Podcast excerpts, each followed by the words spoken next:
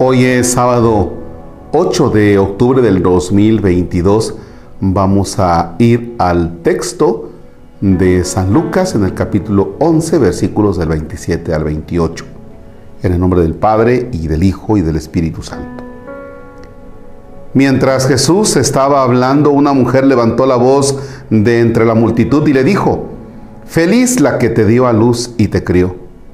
Jesús replicó, Felices pues los que escuchan la palabra de Dios y la ponen en práctica.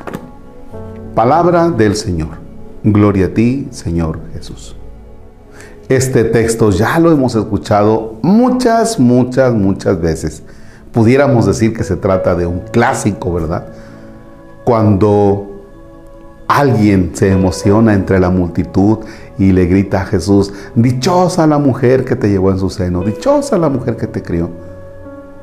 Y dice Jesús, a ver, aguanten tantito, espérense. No sean acomplejados. ¿En qué sentido digo esto? También son dichosos aquellos que cumplen la palabra de Dios, que la escuchan y la llevan a la vida. Eso quiere decir cumplir la palabra de Dios, escucharla y llevarla a la vida. Así es que tanto es dichosa, feliz la mujer que me llevó en el seno, la mujer que me ha criado, como también son felices los que viven la palabra. Por eso decía que Jesús nos lleva a que no nos sintamos acomplejados de, ay, es que nada más María es la dichosa en este sentido. No, todos podemos ser felices si es que llevamos a la práctica la palabra de Dios. ¿Cuál es el problema? El problema es que a veces escuchamos la palabra de Dios. En misa o en el hogar cuando tenemos la oportunidad de abrir la Sagrada Escritura o hay tantas veces en las que podemos tener acceso a la Sagrada Escritura e ir viendo lo que el Señor nos dice, pero resulta que ya cuando llega el momento de ponerla en práctica, no la ponemos. No la, no la vivimos. ¿eh? En ese aspecto, ¿cuántos mexicanos no somos bautizados? ¿Cuántos bautizados vamos a misa? ¿Cuántos bautizados tenemos acceso a la Sagrada Escritura? Acaba de pasar el mes de la Biblia, promoviendo la Biblia. Pero ¿cuántos mexicanos, aún escuchando lo que Dios nos dice, hacemos lo que nosotros queremos? Escuchamos que y sabemos que se nos dice no robar y sin embargo robamos. O sea, estamos metidos en un montón de cosas que se contraponen a lo que nos pide Jesús. ¿Ya?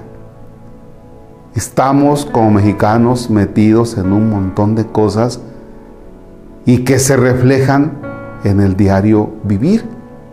La violencia, la corrupción, y ya no digo otras tantas cosas que, tenemos muy, muy palpables, ¿verdad? Bien, ojalá que vayamos encontrando felicidad no solamente por una religiosidad así automática. Ah, pues es que yo soy católico y ya.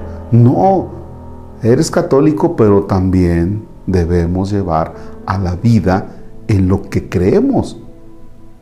¿Ya? Si no decimos, ay, dichosa la Virgen María, y no está mal que andemos cargando a la Virgen María, claro, qué bueno. Pero pues ahí andamos cargando a la Virgen María, pero nuestra vida va por otro lado. Ahí andamos cargando al San Francisco de Asís y ahí andamos con el San Francisco y echando cohetes. Ahí andamos con la imagen, pero estamos contaminando, ¿verdad? Ahí andamos cargando a los angelitos, sí, pero nosotros estamos de parte del mendigo pituche, ¿verdad?